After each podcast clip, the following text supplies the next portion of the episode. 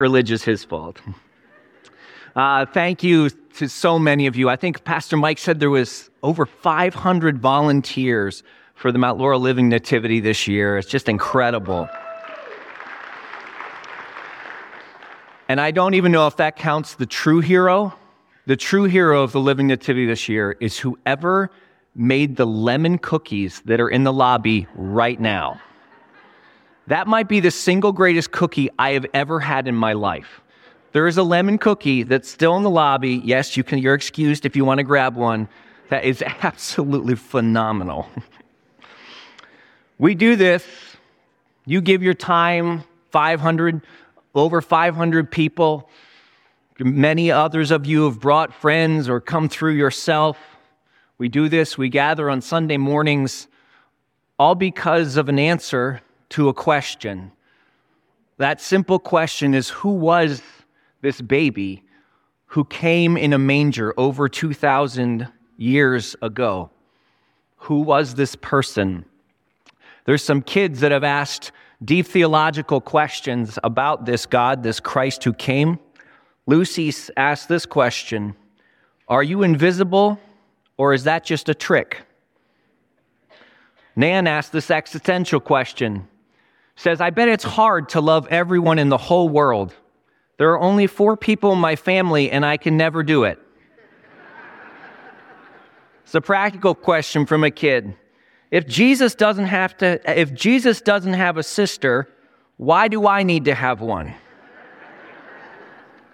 And a parent wrote this When my oldest was about three, we found a baby bird in the yard.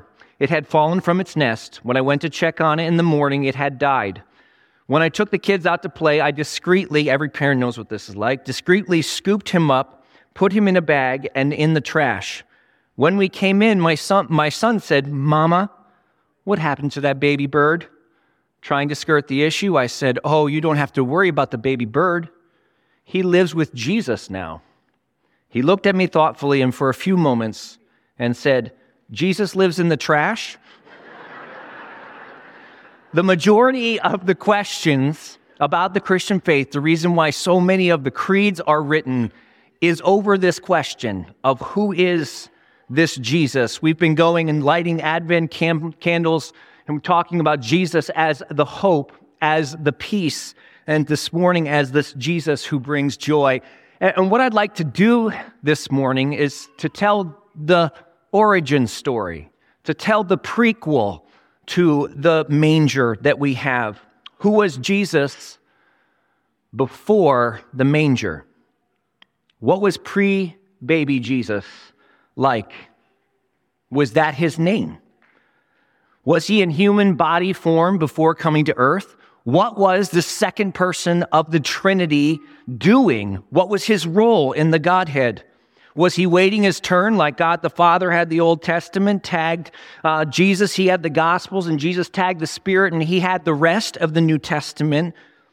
Where do we see the unique role in the Godhead before he became a human on earth? before he taught and ministered, before he died for the sins of the world and rose to defeat death, who was this Christ for the majority of the scriptures you have in front of you this morning. So we're going to look simply at the first 39 books of the Bible. We're going to start with Genesis 1. I'd like a volunteer to read. no, just kidding.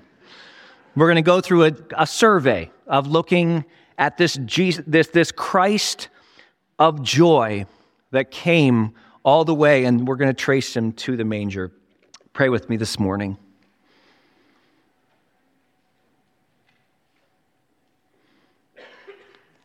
Lord, there's countless ways where our life has been impacted by the incarnation of you coming to earth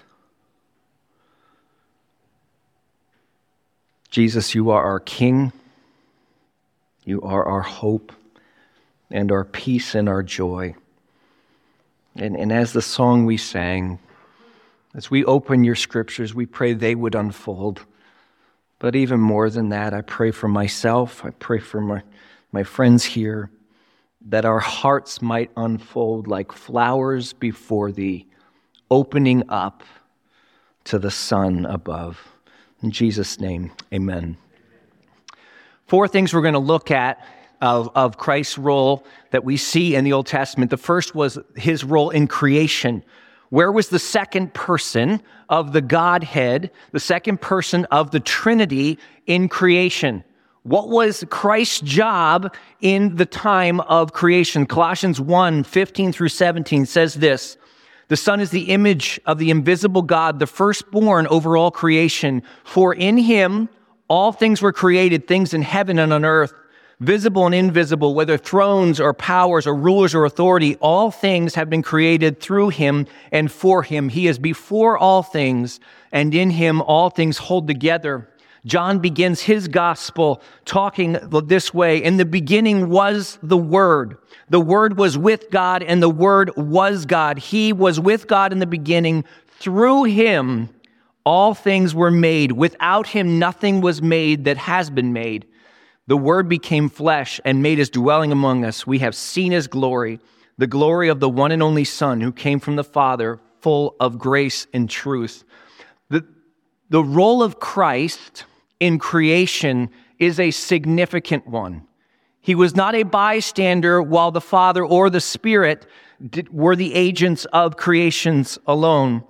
It uh, says in Colossians 1.16, we said, For in him all things created, John 1 3, through him all things were made. Now there's agency in the whole Godhead, Father, Son, Holy Spirit, in the creation of the world. Genesis 1.26 said, Then God, singular, said, Let us, plural, make man in our own image, in our likeness, so that they may rule over. Who is making? Says, Let us make. In Genesis 1 2, it says, The Spirit hovers over the waters of the deep, over the surface of the waters. So we see that multiple, that, that, that all of the God has, it is involved in creation. However, there is a unique role that this manger dwelling second person of God had in all of creation. He is listed as the primary agent in the Godhead. He made, Christ made all the stuff atoms, molecules, cells, nuclei, 118 that we know about, chemical elements, place and spacing of the planets, the exact dimensions in which existence itself takes place, time and space. And he didn't just make the stuff, he also organized how the stuff interacted, macro and micro ecosystems. He made the stuff between the stuff, emotion, reason, morality, consciousness, and made the rules of how the stuff itself behaves gravity, heat, vacuum, laws of motion.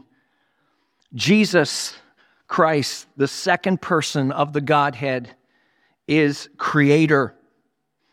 Not only is, is he a creator, he is a sustainer. And in the text we just looked at, it says, All things were created in him, and all things, in him, all things, you catch it what it said? Are held together. Creation itself is not a clock that was wound up and set. It is a creation that is held. It is a creation that is held together by Christ Himself. There was a belief in the 1700s called deism. This was after the scientific revolution. And we realized as we look around and saw all of this stuff, mankind had an ability to, to do things with this stuff, to be like their creator in creating new things with this basic stuff he had given them, right? We have learned to facilitate, manipulate, operate this stuff, this created stuff, so we can make cars and pizzas telescopes, frisbees. And, and what people looked around and obviously didn't make cars by then. I know the person's looking. Um, but looked around and were like, hey, we can make a lot of stuff. Maybe God just started this thing and let it go. And John Locke was a big influencer in this belief of deism. I think it's a belief system that we can think pretty often, maybe not explicitly, but at least in our day to day, that God made all the stuff and that, okay, I'm even understanding Christ himself, second person of the Trinity, was involved in the making of all things, but he didn't just make it, didn't just send it forward. In Christ, all things hold together atoms and molecules, cells and nuclei, macro, micro ecosystems, all things were made by him and are sustained by him. He is before all things, and in him all things hold together. Uh, Hebrews 1 3 says this Jesus upholds the universe by the word of his power. Now, when we think of Jesus and, and we, we under and in Christmas, there's so much beautifully, appropriately understanding of the humanity. When Jesus was a baby, he did not know language. He did not control his own bowels. He did not have a sense of, oh, I'm not going to cry because I am filled with the joy of the Spirit, right? Like this was a normal baby who had to learn to walk and talk like a normal baby. That means the very maker of language, the very holder together all things, had to learn a first word, had to move a first step. This is the mystery that we hold at Christmas. But, but more, when we talk about Christ, the, the, the second person of the Godhead, we're not just talking about the most influential man in history, not just talking about the person uh, around which we shape our calendars. Those things are small news on the resume of Christ Himself. We are talking about the one who's created and holds together all that we know. Second thing in the Old Testament, the, the coming of this Christ, and we see what's called Christophanies. Now, can you guys say, say Christophanies? That's okay. Uh, you guys say Christophanies. Yeah, that's good. You guys get more lemon cookies. Christophanies. Okay, so a Christophany is the appearing of Christ in the Old Testament. There are several moments in the Old Testament where the person of Christ came and appeared to people. Not someone like Christ, not, not an angel sent by Christ, but actually Christ himself. Uh, Jonathan Edwards wrote this When we read in sacred history what God did from time to time toward his church and people, how he revealed himself to them, we are to understand it especially in the second person of the Trinity. Now, you're not going to open up your Old Testament and see a whole lot of, and then Jesus came. Because it, in the second person of the Trinity, that was not the title that was given to him. What we see in the Old Testament is the angel of Yahweh or the angel of Jehovah. Now, there's many different angels talked about in the Bible, including the Old Testament. Jacob saw angels, uh, Balaam had an angel, Isaiah had visions of an angel, uh, angels, Zechariah, Ezekiel talk about angels. They are angels from the Lord. But there is this special title given to this Yahweh, and he's talked to as if talked to with the title of God or Lord. This angel of the Lord is uh, angel of the Lord, a divine entity and this was his name. Primarily, where you see the name of Christ in the Old Testament, it is this title, the angel of the Lord. Just going to mention, there's a number of passages where we see this character. I'm going to just mention three. One is the story of Hagar. Hagar um, is one of the most prominent, uh, painful examples of spiritual abuse we have. And what happens is Abraham, Abram and Sarai were promised they were going to have a child. Nothing's happening. And so uh, Sarah says, Sarai says to Abram, go, go uh, have a baby with Hagar. So he does that.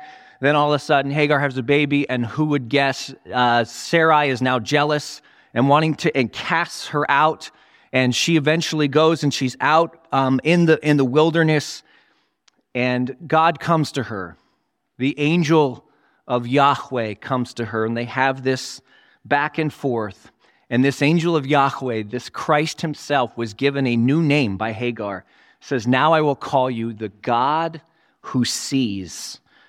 That then eventually Hagar goes back to Abraham and Sarai. They become Abraham and Sarah. Then they have their own child, Isaac. At, the, at this time, there's Isaac here, and then there's Hagar's, Hagar's kid, Ishmael. And then Sarah and Abraham were like, okay, we're going to do the Isaac thing. They kick out Hagar, and she becomes a single mom, and she's sent with a piece of bread and a little bit of water into the desert to die all because of this plot of Abraham and Sarah. And then she goes in Genesis 21, she says that she's cast out, dying in the desert. She puts the baby down because she cannot bear the sound of him dying. Says, God heard the angel of the Lord, Christ himself, heard the boy crying.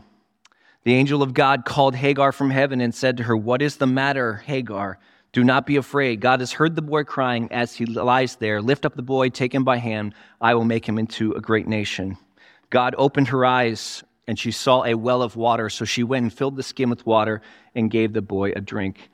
This Christ is the one who sees and the one who hears the little boy crying. Another example of Christ himself, uh, Christophany in the Old Testament, is in the burning bush or the not burning bush.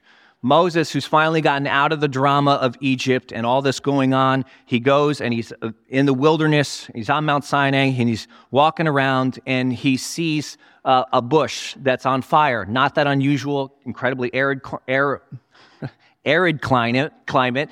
And he goes and sees this bush. It's on fire, but it's not burning. That is unusual. What is on fire? What is on fire is the angel of the Lord.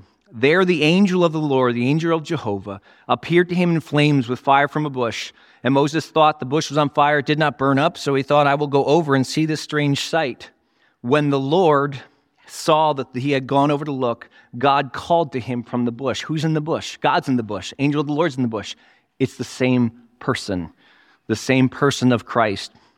And then there's this interchange between Moses and Christ at the bush. And basically, Christ says, I want you to go and rescue my people. And Moses says, I don't want to. And then God says, You need to go rescue my people. And he basically goes back and forth, Is there anyone else? And then he says, Well, who am I even going to say? Who am I even going to say is sending me? Do you know what he says? He says, I am who I am. Tell him I am has sent me. That is the word Yahweh. The angel of Yahweh is Yahweh himself. So if we could say things like, you know what, God seemed a certain way in the Old Testament. I don't really love all that stuff. And so I like the Jesus parts and the New Testament. It's the same Christ. Christ, as a part of the Godhead, is Yahweh. And we see him in the Old Testament. One more story uh, Shadrach, Meshach, and Abednego uh, won't bow before Nebuchadnezzar, and so they get thrown into a fire. It's lit extra hot, and the people even throwing them into the fire get burned and die. And, and they go and look to see these burned up guys that wouldn't bow before the idols, and they look in, and what do they say? They say there's people walking around. And how many people did they say? There's four people walking around. There's an extra person in there. Somebody gave birth right? There's four people in the furnace. It is the angel of Yahweh, Christ Himself, being with His people. One of the questions I ask is, myself is, well, when did He show up? Looking at these and other Christophanies, when did He show up? Jesus showed up then, just as He came at Christmas, just as He comes today. He came to be with His people and to save them from their distress. Third thing we see, and it does say two, but it really means three. Uh, prophecies, right? Over 300 prophecies about Christ, or pro- prophecies in the uh, Old Testament. And uh, just want to say a few that pertain directly to his life. First, his conception, prophesied Isaiah 7 14. His birth, Isaiah 9 6. His birthplace, Isaiah 7 14. His mission on earth, this is a real cool one, because Isaiah 61 1. In Luke 4, Jesus goes and he reads the Isaiah scroll and undoes a very long scroll of 66 chapters and comes to chapter 61 of the Isaiah scroll. And he, this says this in Luke 4. He reads this He has sent me to heal those who are brokenhearted, to announce that captives will be set free and prisoners will be released. Reading from Isaiah. And then he said, rolled up the scroll and said, Today the scripture is fulfilled in your hearing. His physical appearance is prophesied in Isaiah 53 3. We have an idea of what Jesus looked like. Jesus did not have glowing blue eyes that just pierced your soul, right? or the long hair and the thing of like, whoa, he didn't stand out. He wasn't a king that was a head taller like Saul. It says in Isaiah 53 um, that he had no beauty or majesty to attract us to him, nothing in his appearance that we should desire him. Jesus was not a particularly good looking man. He was not an unusually uh, attractive man in the way he was or came across or looked. Isaiah 11:2 includes his in, the inclusion of the Gentiles. Isaiah 53, his manner of death. Isaiah 53:9, his burial. Isaiah 55:3, his resurrection. Isaiah 11:11, the second coming. These are just some of the prophecies about Jesus. Does anyone notice for an extra lemon cookie? I'm telling you, they're so good. Okay. Um, anybody notice anything about these prophecies we just went through? They're all from the book of Isaiah. And, and not all the prophecies about Christ are from Isaiah.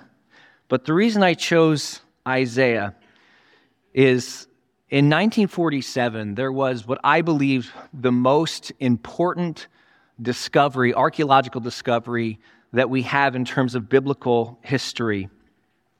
In 1947, a nomadic Arab shepherd was wandering around and came across some scrolls. It was on the west side of the Dead Sea. And then, through about 14 more years of excavation, they have all these different scrolls. Now, the reason why this is important is that our Old Testament that we have is, was primarily based on texts that were copied and copied and copied and copied and copied. And the, the most original text, or most significant original text that we were dealing with, was 1000 AD. Now, there's something you can say about the prophecies. If you only have texts from 1000 AD, you can say, well, maybe they saw what Jesus did and then prophesied it in 1000 AD and made it sound like it was before him. In 1947, these were found, they're dated. Um, uh, between 100 AD, but most of them before Christ came as early as 300 BC. They contain parts of all of the new, all the books of the New Testament except for Nehemiah and, and Esther. And the most significant discovery was the Isaiah scroll. All 66 chapters dated back to 125 before BC, before Christ. If you think, well, 125 years may not seem that long, 125 years ago, Utah became the 45th state in the Union. We were in the Spanish American War with William McKinley as president, and Henry Ford had just built a quadricycle that was the forerunner to his Model T that didn't come for nine more years. 125 years before, this Isaiah scroll speaks of the coming of this Christ. Luke 24 14 says this, or 2444. This is Jesus speaking. Then he said to them, These are my words I spoke to you while I was still with you, that everything written to me in the law and of Moses and the prophets and the Psalms must be fulfilled. Then he opened their minds to understand the scriptures. Fourth, we see Christ in the Old Testament in, in what's called types of Christ. Types of Christ um, types of Christ where it wasn't necessarily Christ himself, but it was an example of what Christ would do. Um, Adam is one. If you look at, you take the book, the first three chapters of the book of Genesis, and then the 16 chapters of the book of Romans, you see this connection of how Jesus is the second Adam. Jesus came to do, Jesus came to represent people in the way that Adam failed to represent a people, or just as the way that Adam took a people to death, Jesus takes a people to life life. Uh, there's a serpent in the desert where um, in the Old Testament they're wandering around the desert, and there's a time when they raise up the serpent. If you looked upon the serpent, you were saved. And, and Jesus is in, in right before he gets to the famous John 3:16. He's talking to Nicodemus in John 3:14, and he says, "Just as the snake was lifted up in the desert, so the Son of Man is lifted up." And he's using that as an example, saying that was a type. That wasn't that wasn't me, but it was just like me. Uh, just I'm just like Adam. If you take uh, Moses and this is so often when we went through the book of Acts, right? So many of the sermons in the book of Acts that Paul and Peter gave went back to Moses, right? And they went and explained this has been a story of Jesus all along. Moses himself was a type of Christ. 400 years silence. Israel was in the bondage of, of Pharaoh in Egypt. After 400 years, God finally raises up a deliverer there's 400 years right before the coming of Christ. And after 400 years, God raises up the second Moses to fulfill. The sacrificial system is a type of Christ, a forerunner to Christ. You take the book of Leviticus and marry it to the book of Hebrews, and understanding that this were a type, these were a type of Christ. As I went through um, the Old Testament. I really Testament and really enjoyed this exercise of just saying, okay, Christ, what were you like then? Right? Um, not just in the Gospels, not just in Revelations that coming again, we see images of Jesus. What were you like before the manger? What were you like? There are five things that as I looked at this that stood out to me in these four uh, ways of the coming of Christ, how, or the way he was, I'm sorry, the coming of Christ in the Old Testament, his creation, Christophanies, prophecies, and types of Christ. What was Jesus like in the Old Testament?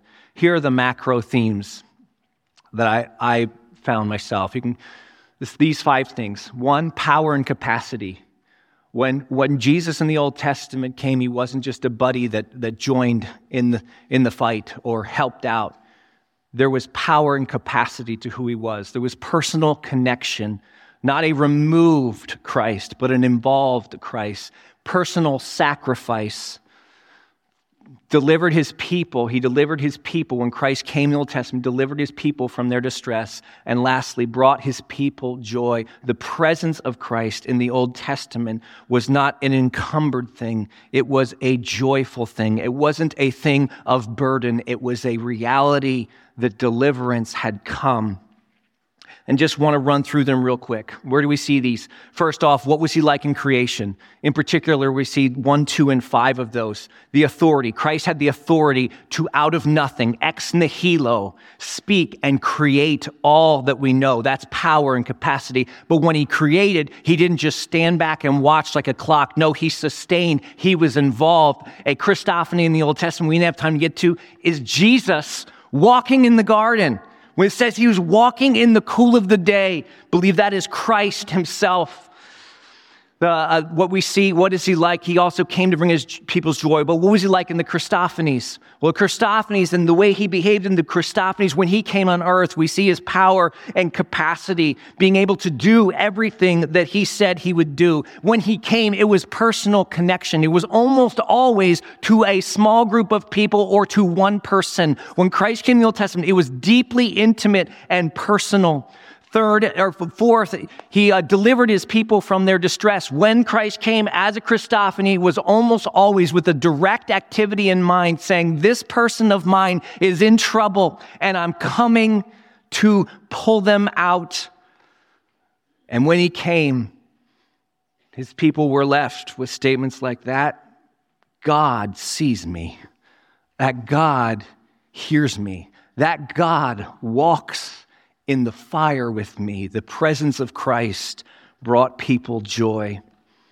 In the prophecies, who Christ would be, we see all five of these themes. He, he, is, he is to come with authority. He is to come to rule and be a king. He was, he's coming to capably do what no one else can do. He's coming to be personally connected to the plight of his people. Isaiah 53 is just this intimate prophecy of this, this, this God who would be with who, not this God who would be around, not this God who would just lead, but the God who would be with and walk with his people, and the God who would have ultimate personal sacrifice. That prophecy started as early as Genesis 3 and is punctuated throughout your entire Old Testament that this God would come to have victory, but would do so at his own sacrifice. He would also successfully deliver his people from distress. This is the promise of the coming Messiah. And when, remember when Christ eventually came, actually got in the manger? It says there's an angel on the hillside.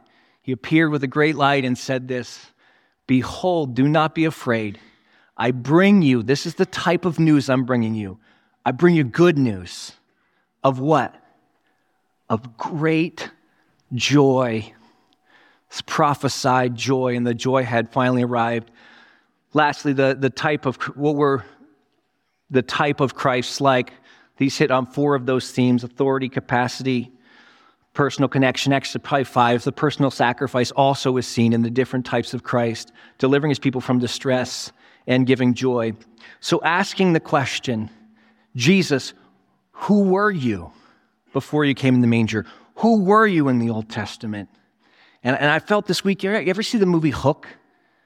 That's a great movie. All right. Hook is like a uh, Robin Williams. He's Peter Pan, only he's older and chubbier. And he comes back to Never Neverland. Did I get that right? Okay. All right. So he goes back there and he's there. He's he's trying to convince the people that he's Peter Pan. And he's not quite sure either. But finally, he, he's convinced it's Peter Pan. And they're like, that's not Peter Pan. Couldn't be Peter Pan. Until this kid, who's literally the cutest human being of all time, walks up to Peter Pan's face and he starts moving away the wrinkles, peering it back and looking in his eyes. Anybody remember what he said? He said, There you are, Peter. There you are, Peter. That's what it felt like when I was going through the Old Testament. I'm used to talking about Jesus from a New Testament perspective. But just looking at who he was in the Old Testament, felt like uncrinkling some of those Old Testament pages and saying, There you are, Christ. It felt like what it says in Hebrews that Jesus is the same yesterday, today, and forever that this Christ is who he always has been. And this Christ who came in a manger came to be who he already was. And this dead and resurrected Christ, best thing about Easter is Jesus Christ is not dead right now, is the same on this day, and will be the same tomorrow and forever to come. this is news of joy. And I thought, just by way of application, a lot of times applying passages, it's like, okay, here's what we need to go do. Here's what we're called to do, commanded to do. Here's what we're called to think. I think this, this question to apply who Christ was, who Christ really was, is to ask the question that is personal. To say, what do I need from Christ? Peter had a big problem with that question, right? Jesus eventually, after he goes and, and he's, he goes and washes his disciples' feet at the end of his ministry before the cross, and he comes to Peter, and Peter's like, dude, do not wash my feet. And Jesus said, Unless I wash your feet, you will have no part of me. Because Christ came to seek and to save and to serve. So, a question just this morning for us, and we're going to sing a final song is what do you need from Christ right now? Because this, how is the pre incarnate Christ different than the one that came at resurrection? The answer is he's not. What is different is his availability. What, what's different is the clarity of which he comes, and that he doesn't just come and again in Christophanies is that his presence, his personal connection with people, has, has, doesn't have the veil that it had before then. He is available today. And just want to again say, ask the question what do you need from this Christ? Number one is authority, power, Number two, his personal connection. This Christmas finds a lot of people lonely. Number three, to understand his sacrifice, because to understand his sacrifice is to understand the very definition of love. Number four, do you need to be saved from your distress? Whether that is your sin, that is your fear in this season. Number five, you need help because you're fighting for joy. And you need the coming of this Christ who was the same before, came as the same again, rose as the same again, and remains the same today. Dear people of God, this is the foundation of why we exist. Jesus, we come before you. We acknowledge our need of you. We thank you for your power, your closeness, your unimaginable sacrifice, your deliverance from our distress. And we walk this moment and this day into joy. In Jesus' name, amen.